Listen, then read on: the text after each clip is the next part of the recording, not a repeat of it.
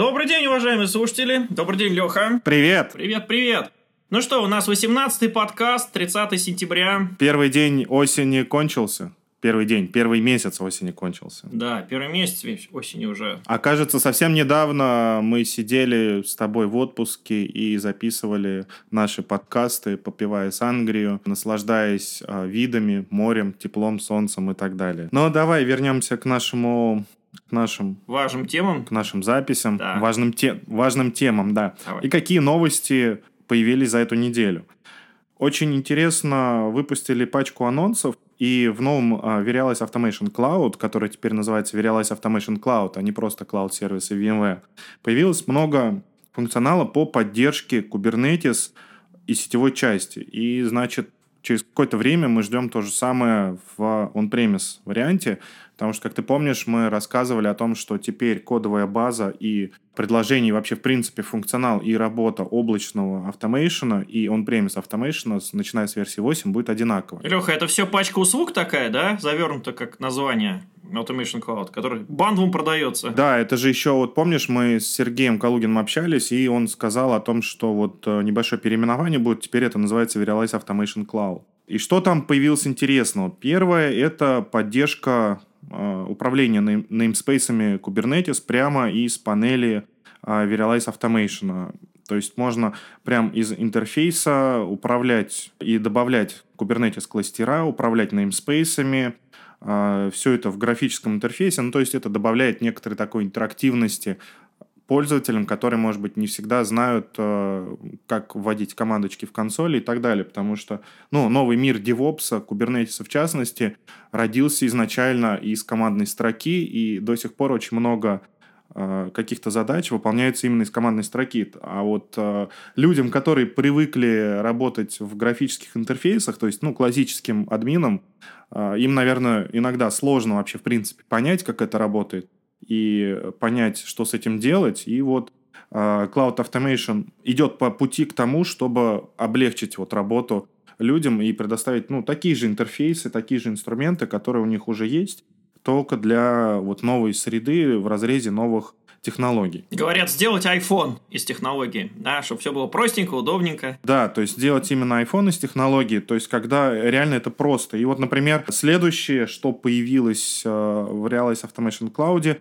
это вообще, в принципе, релизы там идут по аналогии с другими облачными провайдерами, кварталами или э, месяцами. И в этот раз называется релиз э, от сентября то есть даже без номера, без всего, потому что, ну как в облачной среде, номер какой-то присваивать. То есть это сентябрьский релиз Verialize Automation Cloud, где вот появилось управление Kubernetes дополнительное, и также появились а, возможности использовать редакторы, как, как это сказать, Лех, Object Properties Editor. Ну, редакторы свойств, редактор атрибутов, наверное. Редакторы дополнительных атрибутов для блюпринтов. Раньше это было не очень просто и не очень возможно, Теперь э, в Verialize Automation Cloud появилась новая вкладочка. Рядом с кодом YAML есть отдельно вкладочка Properties. Э, она пока что с подписью бета, то есть это не функционал, который в продакшене, наверное, лучше не использовать.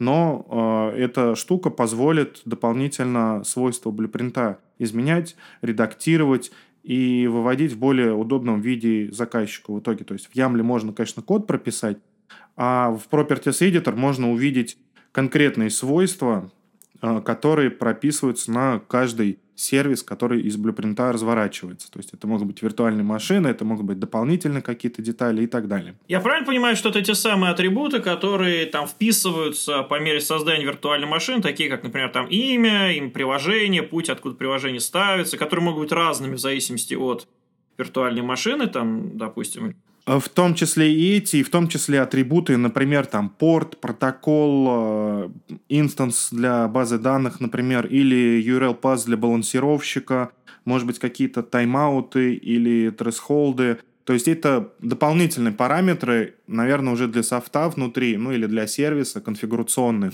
которые будут, э, будут спрашиваться у пользователя, когда он разворачивает или получает этот сервис. Я помню, что самое интересное в этой части было то, что атрибуты можно назначить пост, скажем так, еще перед тем, как виртуальная машина создана. То есть получается так, что, допустим, у нас создается какой-нибудь кластер, и мы развертываем автоматически, там, скажем, третью там какую-нибудь ноду в кластере, и нам надо понять, в принципе, каждая нода развертывается одинаково, но вот третья должна уже понимать, что перед ней есть еще две, к которым надо соединяться. И вот атрибутом мы задаем, что там, если ты третья, то соединись там с этими двумя, которые должны как-то называться.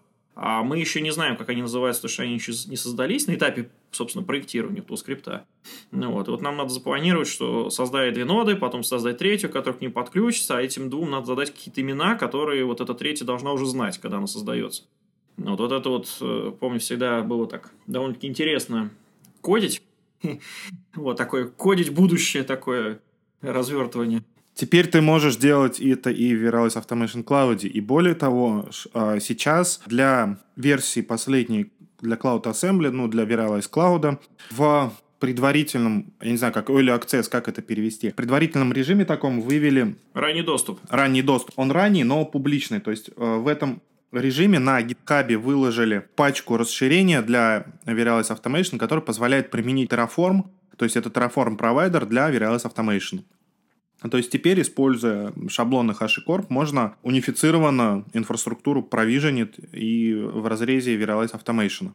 На GitHub доступен, доступен э, исходный код, э, примеры, скрипты, как это установить, э, ну, естественно, какие нужны версии Terraform там, и других вещей для поддержки, и как это все работает, то есть как там зоны настраиваются, проекты, маппинг флейворов, как машины управлять, э, как управлять образами и так далее. То есть э, вот такое расширение интересное вышло. То есть, ну, наверное, те, кто используется Terraform, те, кто пользуется Terraform, возможно, этого даже ждали, Теперь это стало возможно вот и в рамках Virtualize Automation использовать. Из таких э, дополнительных, наверное, касающихся больше сетевых технологий вещей, мы с тобой как-то обсуждали начало поддержки IPv6. Э, вышла очередная статья в блоге о том, что теперь IPv6 можно применять, э, и Cloud Assembly, вернее, поддерживает IPv6 и для нагрузок на базе vSphere, и для вообще двойной конфигурации можно одновременно IPv6 и IPv4 конфигурировать. То есть теперь можно прям и в Veras Automation, вот потихонечку технология IPv6, она входит в жизнь, потому что э, недавно была новость, наверное, ты тоже ее читал, что агентство, которое занимается распределением подсетей, как бы недавно выдало последний блок IPv6 адресов, и теперь только покупки, перепокупки, возвраты обратные и так далее будут происходить. Экан, да. Ну, слушай, они, по-моему, жаловались еще в 1994 году, что все пропало, ребята, мы отдаем последнее. Потом появился НАТ, все вздохнули на много лет. А тут же ведь видишь еще как интересно, что технически, по-моему, еще даже в 2011 году какие-то страны а, получили свои последние блоки IPv4. А, а теперь просто... Китай, в первую очередь, мне кажется. Они, по-моему, давно на V6 сидят. Теперь это добралось и до России, что больше новых блоков IPv4 для России не будет выделяться. Естественно, желтая пресса сразу подняла панику о том, что новый конец света в мире IT. Ну, на самом деле, это не совсем так. Я тоже тут поинтересовался темой. Оказывается, что э, есть вот агентство выделяет компаниям, там, лидерам э, эти блоки адресов, а дальше, если они не используют их или не платят арендную плату за эти блоки адресов, эти блоки адресов обратно возвращаются в пул и через полгода могут использоваться дальше. То есть, с одной стороны, проблема есть, с другой стороны, она не настолько серьезна, не настолько глобальна, как про нее пишут, э, пишут на разных интересных сайтах. Ну и вот э, если возвращаться к IPv6, кстати, тоже интересно, что в Беларуси приняли закон, который на государственном уровне обязывает всех провайдеров поддерживать IPv6. Интересно. Слушай, ну, я вот плачу за белый айпишник на, на сайте Digital вот, Workspace. У меня на белом айпишнике он висит. Но я так подозреваю, что в связи с этими новостями будут просто поднимать оплату за белый айпишник. Слушай, ну здесь, с другой стороны, интересно, вот э, помнишь, мы с тобой обсуждали новость, что мы теперь дружим с Oracle Cloud, и VMware заключил партнерство с Oracle Cloud. А Oracle Cloud еще интересная особенность, что они дают бесплатную фритир а, пожизненный. Естественно, там ограничения по ресурсам, а, там две виртуалочки, там с каким-то количеством памяти, с одним процессором. Но это не так интересно, как интересно то, что я зарегистрировался в этом Oracle Cloud, чтобы... Ну, у меня была маленькая облачная виртуалочка, еще одна. И они сразу же выдают белый IPv4 адрес. То есть ты запускаешь виртуалочку, она развернулась в облаке Oracle, и ты сразу к ней можешь подключиться по SSH по белому IP. Круто. Круто. Леха, слушай, на самом деле, вот я тут сейчас подумал о том, что э, я же тоже зарегистрировался в связи с тем, что ты мне вот про все это рассказал. Угу. Вот. И вот как раз, э, ну, правда, они мне почему-то сразу не ответили, я ожидаю от них э, некого ответа. А ты напиши им в чат, они очень быстро реагируют. Понял, понял, окей. И ты можешь там резервную копию нашего э, портала, нашего подкаста держать. Так, чтобы у тебя во время каких-то домашних работ э, не отключалось. Ты же говорил, у тебя там очень много теперь пользователей заходит по всему миру. Угу. Все так. Все так. Можно сделать какое-нибудь зеркальце. Вот, да, зеркало. Тем более на двух виртуалках его можно сделать распределенным и получить себе вот такое вот облачко. Что еще вот интересно? такое облачко. Да. Окей, а, в Э, Verialize Automation также, вернее, как в блоге Verialize Automation, а в частности Network Automation, выпустили серию статей из четырех частей, в которой рассказывают о том, как э, управлять и как автоматизировать сеть э, на NSX, естественно, при помощи облачных технологий. Мне что нравится вот в новых статьях, которые выпускают, несмотря на то, что технологии достаточно сложные, тем не менее пытаются с графическими интерфейсами, э, со скриншотами. То есть это не просто текст, это, с одной стороны, иногда и отсылка на документацию, ну, потому что какие-то базовые вещи просто нужно знать. С другой стороны, это как э, как это назывались, помнишь, у нас были evaluation гайды, я не знаю, сейчас они есть или нет, которые рассказывают и знакомят с продуктом вот прям со снов и проводят по такому небольшому пути, по продукту, чтобы получить какую-то функциональность. И вот, вот эта вот серия статей, она касается автоматизации сети, и именно в таком вот разрезе, в таком фоне э, автор рассказывает о том, как можно э, настроить автоматизацию сети при помощи Cloud Assembly и при помощи NSX. Что еще из автоматизации? А, ну, я приложу к подкасту ссылочки. Появились расширенные политики, а именно сервис-брокер Policy. А, и критерии выбора этих политик при разворачивании сервиса. И на, на мой взгляд, одно из тоже самых интересных, наряду с Terraform, опубликовали э, каталог про все компоненты Veritas Automation и поддерживаем ими API. То есть э, API у Automation изначально облачного писался правильно, то есть это не хаотичное набрасывание функционала, как Иногда это было в предыдущих версиях продуктов, ну, потому что изначально API нужно было не всем, а потом схватились за голову, а как бы нам реализовать API, и потом оно выросло в такое непонятное, непонятное нечто, то теперь э, API изначально пишется как API, и дальше разрабатываемый функционал как бы подстраивается под вот это вот э, созданное API. И по то, чтобы оно было все консистентно и удобно для использования разработчиков в том числе. Несколько лет назад VMware принял программу о том, чтобы разработчикам, которые работают с нашими продуктами, как бы им тоже было удобно и взгляд на то, чтобы они могли это использовать просто и без проблем. И вот э, на э, нашем облачном портале опубликовали ряд API, то есть там по разделам API, касающиеся блюпринтов, каталогов, э, гейтвея, сервиса IaaS, разворачивание, код стрим, и вот можно кликнуть на каждый из этих разделов, посмотреть на описание API, ну, естественно, на свагере, как на стандарте для описания API. Можно посмотреть, что делает тот или иной запрос, можно посмотреть примеры какие-то. То есть это вот такая публикация именно вот удобная для того, чтобы кодить э, что-то поверх Verialize Automation.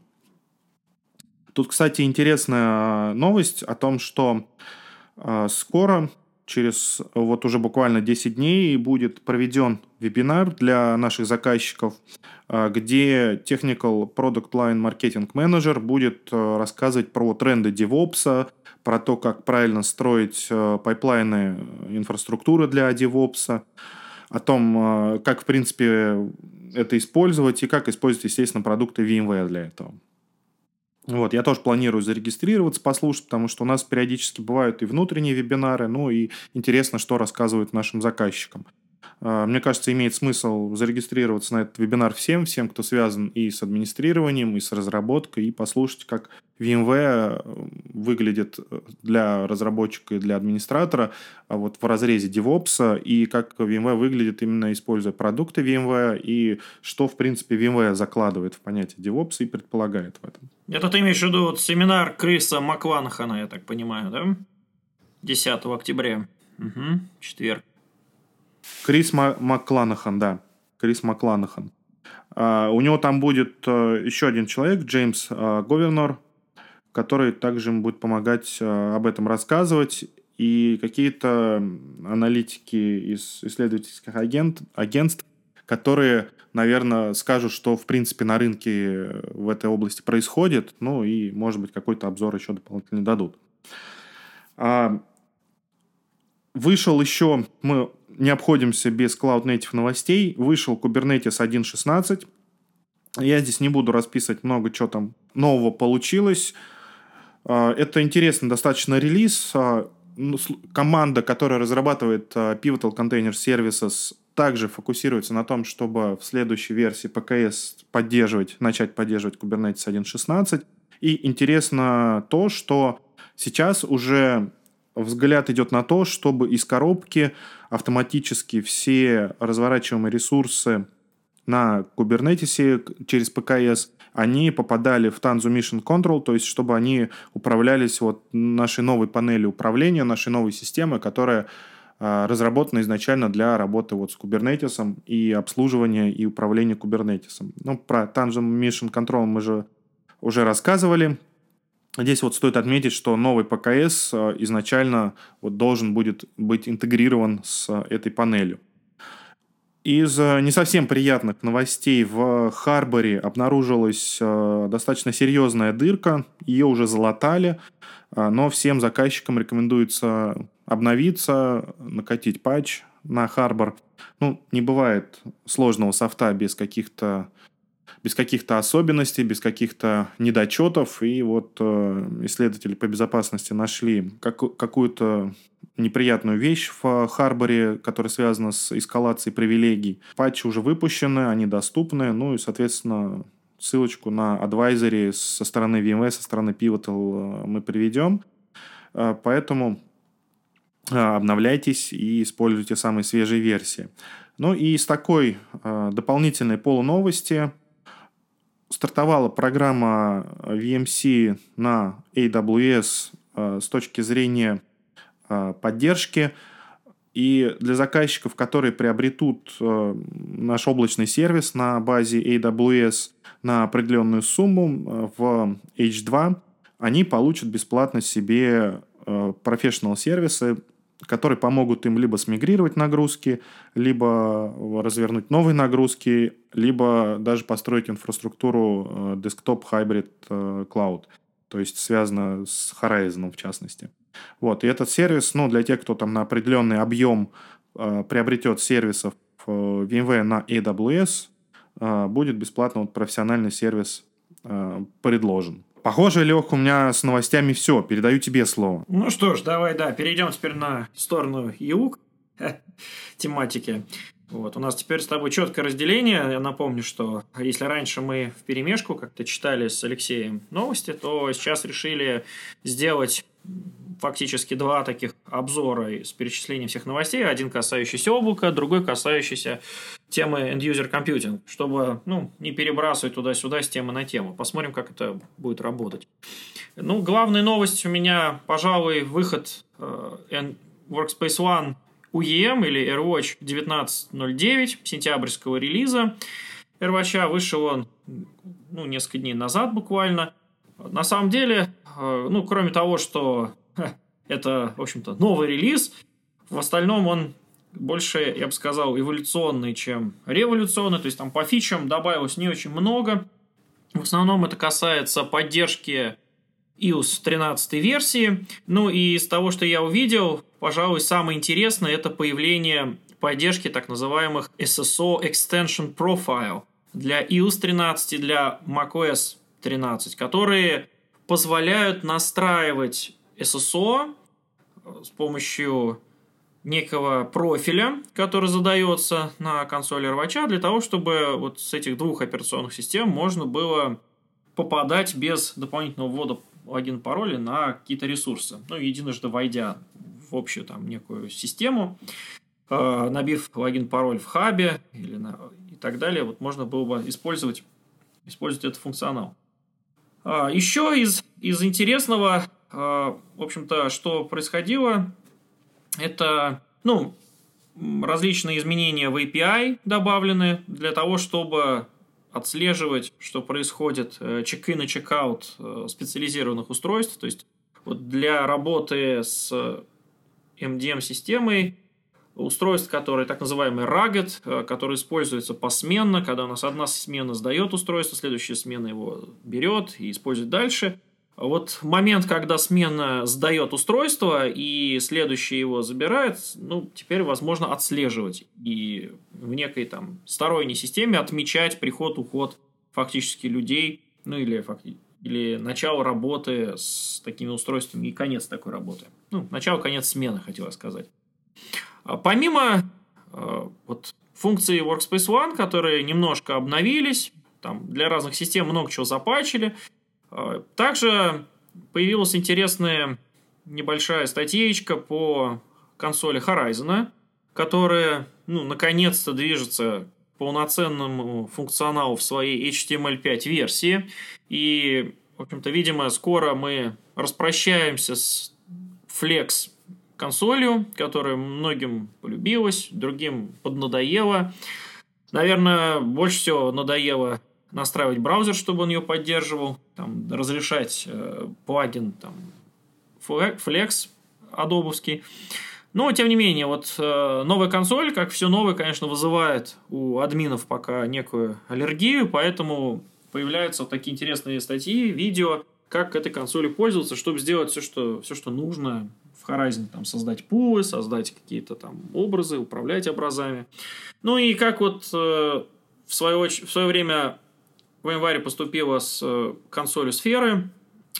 Постепенно вот в новую консоль HTML5 будет добавляться функционал, который в старую версию добавляться не будет. Ну, для того, чтобы люди, людей стимулировать к миграции. Ну, слушай, по-моему, я тебе тут рассказывал интересный кейс, связанный с э, тем, как мы у одного заказчика устанавливали Cloud Foundation и, в частности, настраивали сеть. Для меня было удивлением, да и для нашего сетевого специалиста тоже было удивлением, что вроде бы как HTML5 интерфейс поддерживает полный функционал Flex клиента, но оказалось, что, например, вот э, с NSX наш инженер, когда настраивал NSX, э, он его настроил, развернул, а когда захотел проверить, что-то не работало. И оказалось, что вкладочки в Firewall в Flex клиенте, вернее, во Flex клиенте есть, а в HTML5 интерфейсе этой вкладочки просто нету. Я не знаю, по какой причине, то ли не доделали что-то, то ли... В принципе, не должно ее там быть. Ну, к чести сказать, это все для NSXV валено, то есть для NSXT. А, там же немножко это по-другому, это не требуется, но, видимо, вот а, такие некоторые особенности иногда нужно, чтобы присутствовали, и иногда нужен флекс-клиент, иногда нужен флеш. А как ты знаешь, все современные браузеры уже давно не дружат с флешем и считают и вообще не поддерживают API, через который подключается плагин Flash, и установить на новые современные версии операционных систем браузер и флеш поддерживаемый весьма сложная задача. И пришлось вот нам с этим инженером использовать API, чтобы включить или выключить тот или иной функционал. Ну, в частности, чтобы управлять фаерволом. То есть мы делали запросы через REST API. Здесь, конечно, хорошо, что документация здесь достаточно открытая и достаточно Э, хорошо описано о том, как это сделать, поэтому мы реализовали это быстро. Но вот неприятность была в том, что не все то, что есть в HTML-клиенте, поддерживается.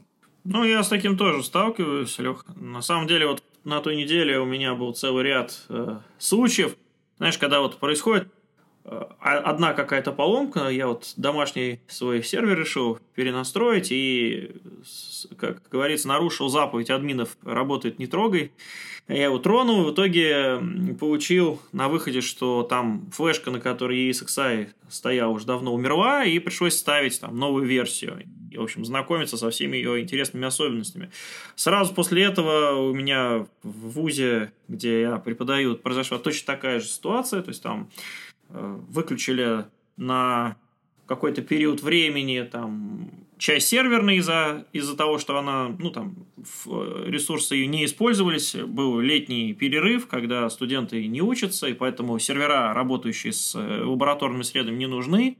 Их выключили, а когда включили, выяснилось то же самое, что умерли флешки, ряд флешечек, на которых есть XI, э, стартует. И вот я там занимался э, переустановкой и как раз нарвался на то, что вот я не знаю сейчас как, кстати, в последней версии сферы, наверное, уже исправили в HTML5 клиенте, а вот там в 6, э, релизе 6.0, там даже с апдейтами со всеми, э, в HTML5 клиенте отсутствуют такие вещи, как, например, задание iSCSI таргета. То есть нельзя iSCSI адаптер взять и зацепить на, ну, чтобы внешнее хранилище вообще настроить бочное. Вот, и приходится это делать э, через Слушай, Лех, мне вообще пришлось это делать через C-Sharp клиент. Ты про него, наверное, уже забыл, но в некоторых местах про него еще до сих пор помнят. И там есть кнопочка, которая все четко делает. Слушай, в офис в январе переезжает, и я себя почувствовал старым, когда обнаружил диски с э, сферой, вернее, Virtual Infrastructure версии 4, диски с э, старой macOS и так далее. Так что я еще помню, что такое этот клиент на C-Sharp. Да он работает, Леха, представляешь? И после помощи него можно много чего сделать. Я на самом деле имею в виду сейчас то, что вот на сфере вот 6 э, апдейт там какой-то, когда я стал ставить, то ни, ни в HTML5, ни в этом, ни во флешовом клиенте не было функции добавить iSCSI, собственно, путь до хранилища. И вот этот несчастный Equalogic э, вот пришлось настраивать с помощью конкретного хоста и C-Sharp клиента к нему. Ну, ладно, это, это лирик, конечно. Ну, а тем не менее, вот вышло несколько интересных статей про Android, вышла статья про использование работы и работу, извиняюсь, с Android Rugged устройствами. Я только что упомянул, что появился функционал о том, чтобы, о том, чтобы отмечать конец начала смены. Ну, а вообще в Android Rugged э, там целый процесс инициации устройства, начала работы с ним, развертывания приложений, который проходит вот ряд заказчиков, и это процедура и вообще, в принципе, вот работа с такими устройствами, она очень сильно отличается зачастую от работы классических устройств. Там есть свой, своя вариация enrollment через QR-коды, своя там тема с деплоем приложений. Ну, такая обзорная статейка на эту тему весьма полезная. А также вышла очень интересная статья а, про функционал Android 10. Интересно она тем, что разбирает этот функционал очень и очень подробно. А, некий Рон Амадео из Арстехники там расписывает все функции, начиная от улучшений в навигации с помощью жестов а, андроида и далее там рассказывает про такие вещи, как динамические партиции. В общем, много всего там вплоть до мелочей разобрано вот с точки зрения добавления функционала в андроиде.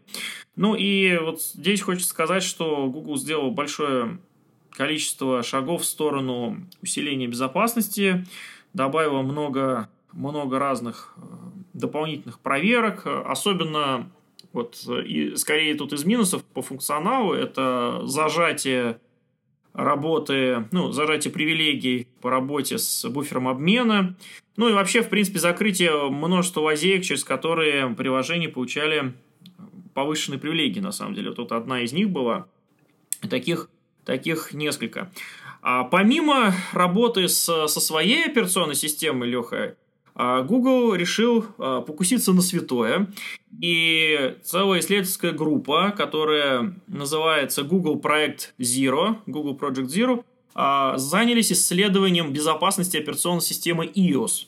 Вот, это довольно Вот негодяи. Да, представляешь, довольно-таки интересная статья, выпущена, вот я прикладываю тоже к подкасту, а, в общем, гугловые специалисты начали исследовать, я так понимаю, некий веб-ресурс, который занимался заражением иосных устройств на автомате, а, превращением их там в ботов, распространением с помощью них каких-то там зловредов.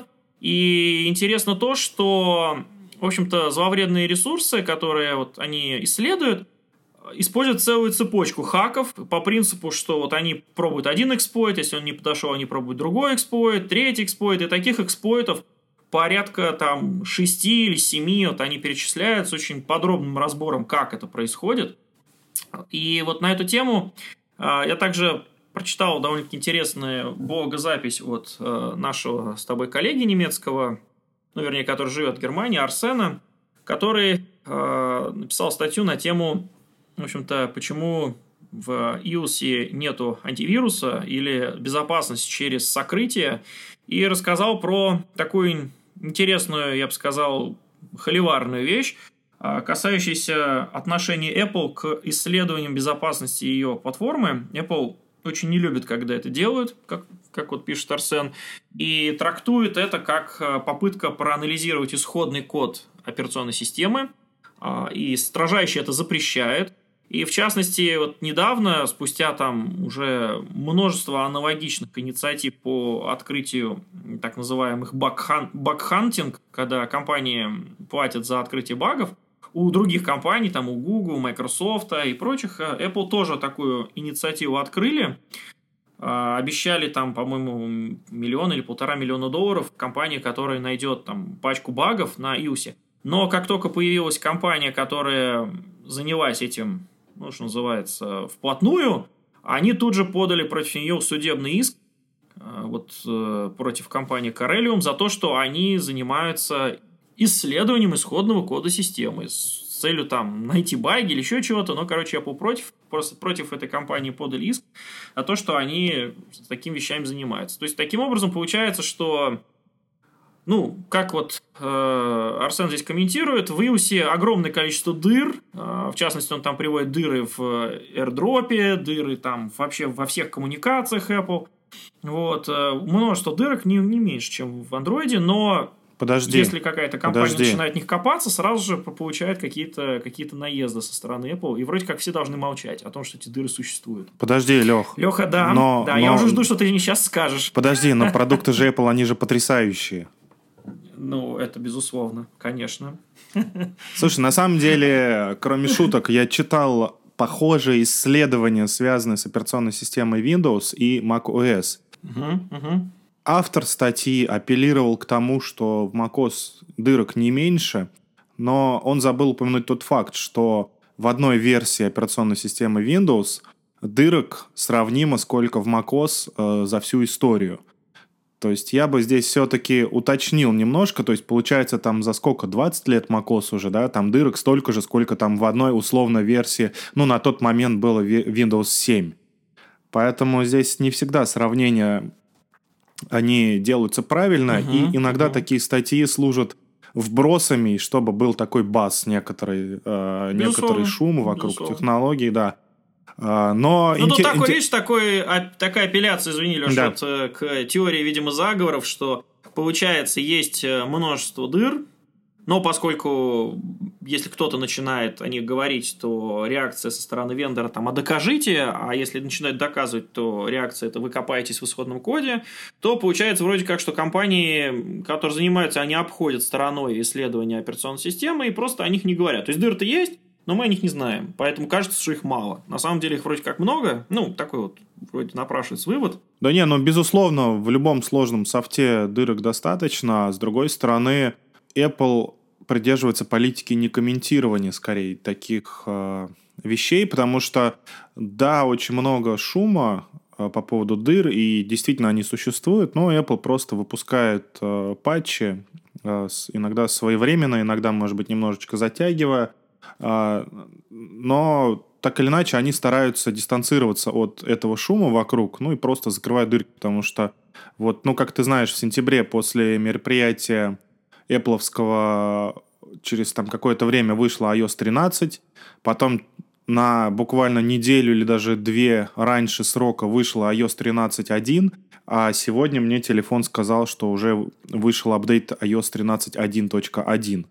То есть... Ну, ты сам перечислял там большое количество разных э, глюков при работе 13 iOS и предостерегал. Да, да. Но я на самом деле связываю это не с iOS 13 конкретно, а с тем, что функционал iOS вырос, а, а функционал macOS и все основные глюки, про которые я рассказывал, они связаны именно на стыке вот функционала, э, то есть там хендов, когда переносишь, да, там э, вкладки в браузере или заметки, те же самые, вот синхронизация такой, там, звонков и прочего, они связаны вот именно на стыке macOS и iOS, и повторюсь, что я думаю, что с выходом macOS Catalina этих, э, ну, глюков станет меньше, поскольку приведут в соответствие API, которая используется для расширения вот для такого функционала. Ну да. Ну, надо сказать здесь единственное, что не все патчи, конечно, одинаково полезны.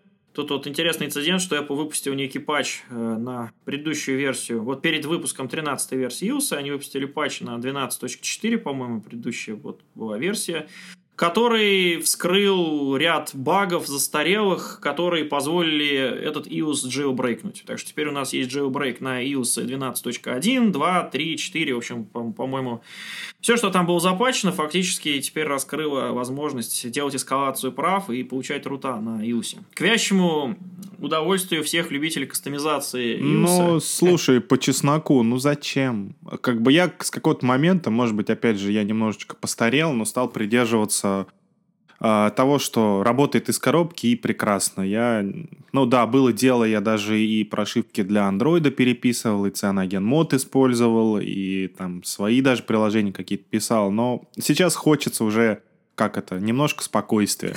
То есть включил, и оно, и оно работает.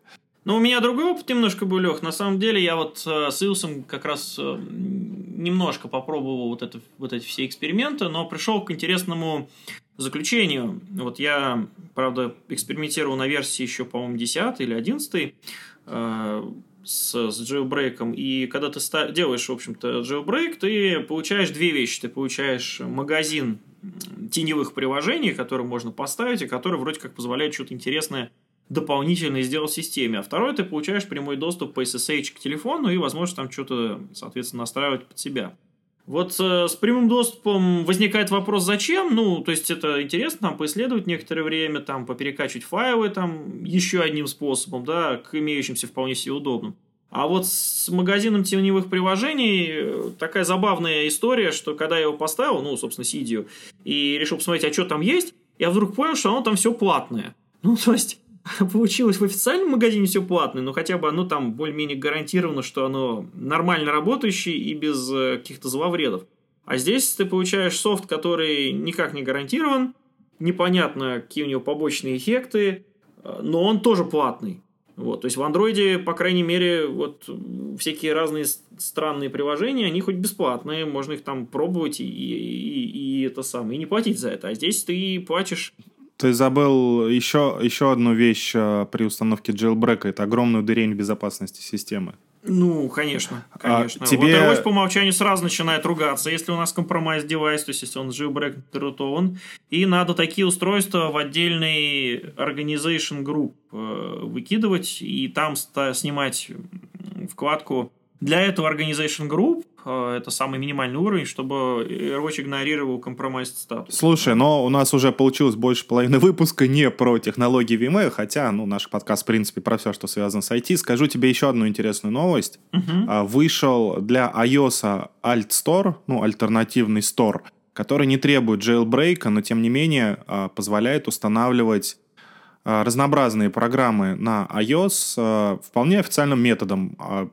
на macOS или на Windows ставится небольшой сервачок, который просто подписывает приложение, а, подписывает сертификатом а, разработчика или твоим сертификатом. Ну, а если ты установишь Xcode или утилиты Xcode, ты, собственно, получаешь возможность на, свою, на свой девайс устанавливать а, приложение, которое ты сам можешь подписать. Ну и, собственно, этот Alt Store реализует возможность без jailbreak устанавливать любые приложения на свои девайсы. Я даже такой штукой пользовался. Единственное, что... Ну, он, я не знаю, вот как, э, что за стор, про, про который ты говоришь. Ты, я наверное, знаю, использовался китайский. У китайцев популярны. Да-да-да, у китайцев очень популярная тема. Там немножко другая ситуация. Ты используешь, э, нарушая EULу Apple, э, этот китайский стор, когда ты ставишь профиль мобильный, ну, это так же, как наш AirWatch работает, да, устанавливается мобильный профиль Да-да-да. и с подписанным Мгм. сертификатом. А здесь ты ничего Да. не нарушаешь, ты действуешь строго в рамках закона, устанавливая и подписывая приложение собственным сертификатом, который тебе же Apple и выдает.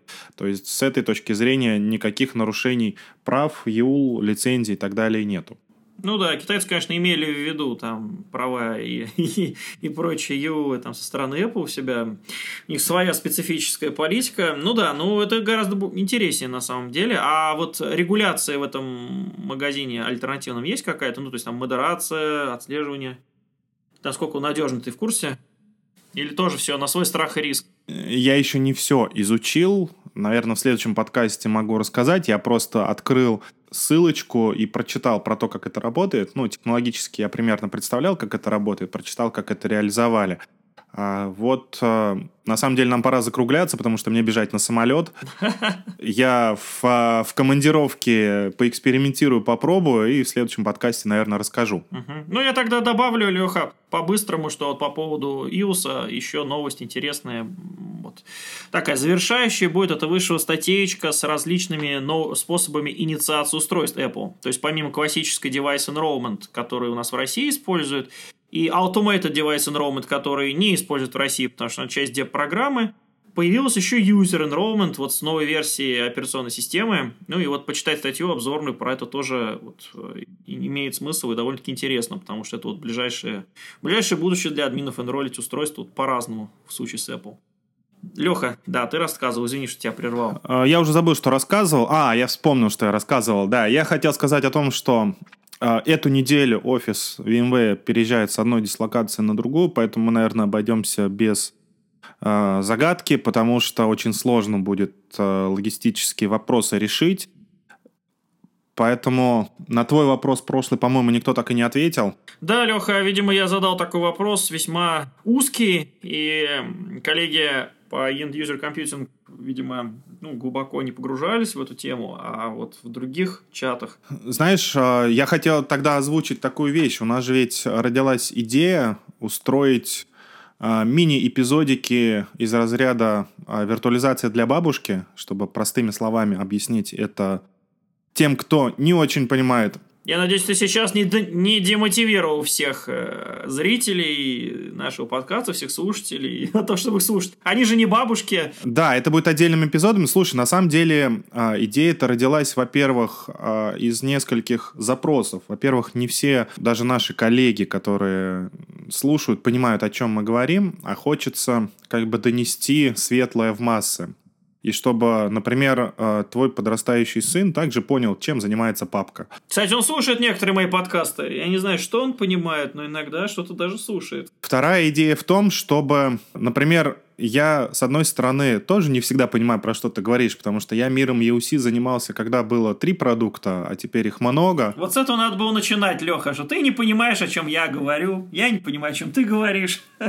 Надо сделать расшифровку. Да, и чтобы донести, потому что сейчас, например, есть Workspace ONE Access, Workspace ONE UEM, еще какой-то Workspace Horizon. Хочется в этом разобраться чуточку больше, чтобы хотя бы понимать, для чего каждый из продуктов нужен, ну и, в принципе, что оно делает. Ну и, наверное, так же, как у нас с тобой две таких не сильно пересекающихся темы, одна касается автоматизации, другая касается end-user компьютинга, чтобы наши слушатели тоже, наверное, понимали, что, что это значит и для, зачем это нужно. Да, ну давай все-таки отвечу на вопрос, который я задавал. Правильный ответ дам. Э, Для продвинутых бабушек в версии. Э, Значит, вопрос был э, на тему, какие компоненты в Identity Manager, который сейчас называется Access, э, заставляют его кластеризоваться именно на три ноды, и какие с ними, в общем-то, возникают проблемы. Значит, таких компонентов, по сути, было два. Это Elasticsearch и RabbitMQ. А, Значит, особенность в том, что оба компонента имеют, скажем так, проблемы с, со сплитбрейном. То есть, если у нас э, две ноды будут в кластере, и между ними пропадет соединение, то они не смогут разобраться, кто из них главная нода при воссоединении. При восстановлении соединения как в кластере не будет понятно, кто главный, кто ведущий, кто ведомый. Поэтому именно из-за этого, из-за технологии или скорее особенности технологии Elasticsearch и RabbitMQ вынуждены были Identity Manager разбивать именно на три ноды. Более того, опять же, дальнейшее увеличение количества нод в кластере должно быть именно нечетным. То есть нельзя 4 использовать, 6, 8, нужно именно использовать там 5, 7, 9 и так далее, нечетные числа. Слушай, напоминает технологии кластеризации Microsoft, когда нужно нечетное число нод. Ну вот э, RabbitMQ в результате вот э, развития Identity Manager перестали кластеризовать вовсе и, в принципе, отказались от использования его в качестве там, средств для в общем-то, там калькуляторов всевозможных внутренних, аналитики проходящих данных. В общем, для того, для чего, для чего, для того, для чего он использовался, это шина сообщений, написанная на Erlang. Э, кстати говоря, вот в Identity Manager использовалась для вот ряда целых задач. Но это был особенно чувствительный компонент, и вот проблемы на том, что он требовал три ноды, не заканчивались, а, в общем-то, только начинались, потому что синхронизация этих трех нод а, дело было очень сложным в случае каких-то сбоев в сети, в случае каких-то шероховатостей в настройке RabbitMQ очень чувствительная штука. Он первым отказывал, и, как вот коллеги из PISO говорят, э, кластер просто-напросто постоянно расползался куда-то. Вот приходилось его восстанавливать. Elasticsearch остался. Elasticsearch используется для индексации и быстрого поиска. В общем-то, как из его названий и следует. И, в общем-то, с ним тоже есть множество разных, э, скажем так, э, нюансов, и использование его вот, в кластере, который, опять же, из-за него остался вот трехнодовым, э, несмотря на уход от RabbitMQ, вот это второй компонент, от которого пока не получается отказаться. Вот, он тоже довольно-таки чувствительный компонент, хотя не такой, конечно, как Rabbit. Вот. Но вот в общем-то, вот так вот. Так вот, правильный ответ. Elasticsearch и RabbitMQ – это вот два коренных компонента, из которых Identity Manager такой, таков, каким он нам предстает в кластере. Трехнодовый. Давай завершаться. Я побежал на самолет. Да, давай на этом завершиться. Отпустим тебя на самолет. Леха у нас одной ногой уже в самолете, можно сказать. А в следующий раз я расскажу про технологии Internet of Things, потому что я еду на тренинг. Да, у меня уже были вопросы в стиле, а что такое пульс? Там, да, или кто такая Леота, что это за девушка, и что она умеет. Да. так что, Леха, ждем от тебя ответа в следующий раз. Да. Ну, пока-пока. Давай, Счастливо тебе пока, добраться, пока, счастливо спасибо. долететь.